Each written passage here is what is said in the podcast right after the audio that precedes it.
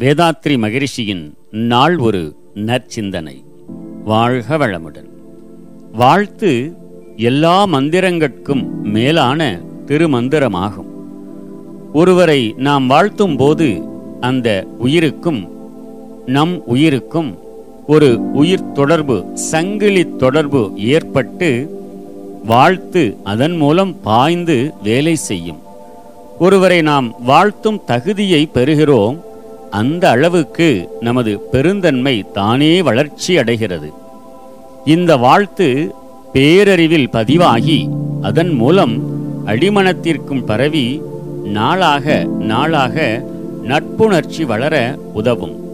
வெறுப்புணர்ச்சி தானே மறைந்துவிடும்.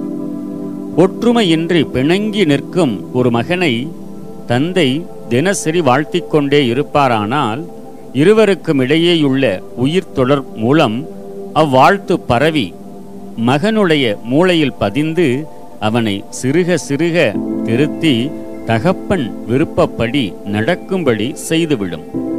கணவன் மனைவி இடையேயும் இப்படித்தான். இது நான் அனுபவமாக பல குடும்பங்களில் கண்ட உண்மையாகும். வாழ்த்தின் மூலம் தேவையான எல்லா நன்மைகளும் கிட்டும். ஆதலால்தான் கடவுளை கூட வாழ்த்தும் பக்தர்களையும் பக்தி பாடல்களையும் நாம் பார்க்கிறோம். கடவுளை வாழ்த்துவதன் மூலம் எல்லோரையும் வாழ்த்தும் நற்பழக்கத்தை மனிதன் ஏற்படுத்தி கொண்டான். இதனால் மனவளம் பெருகுவது நிச்சயம்.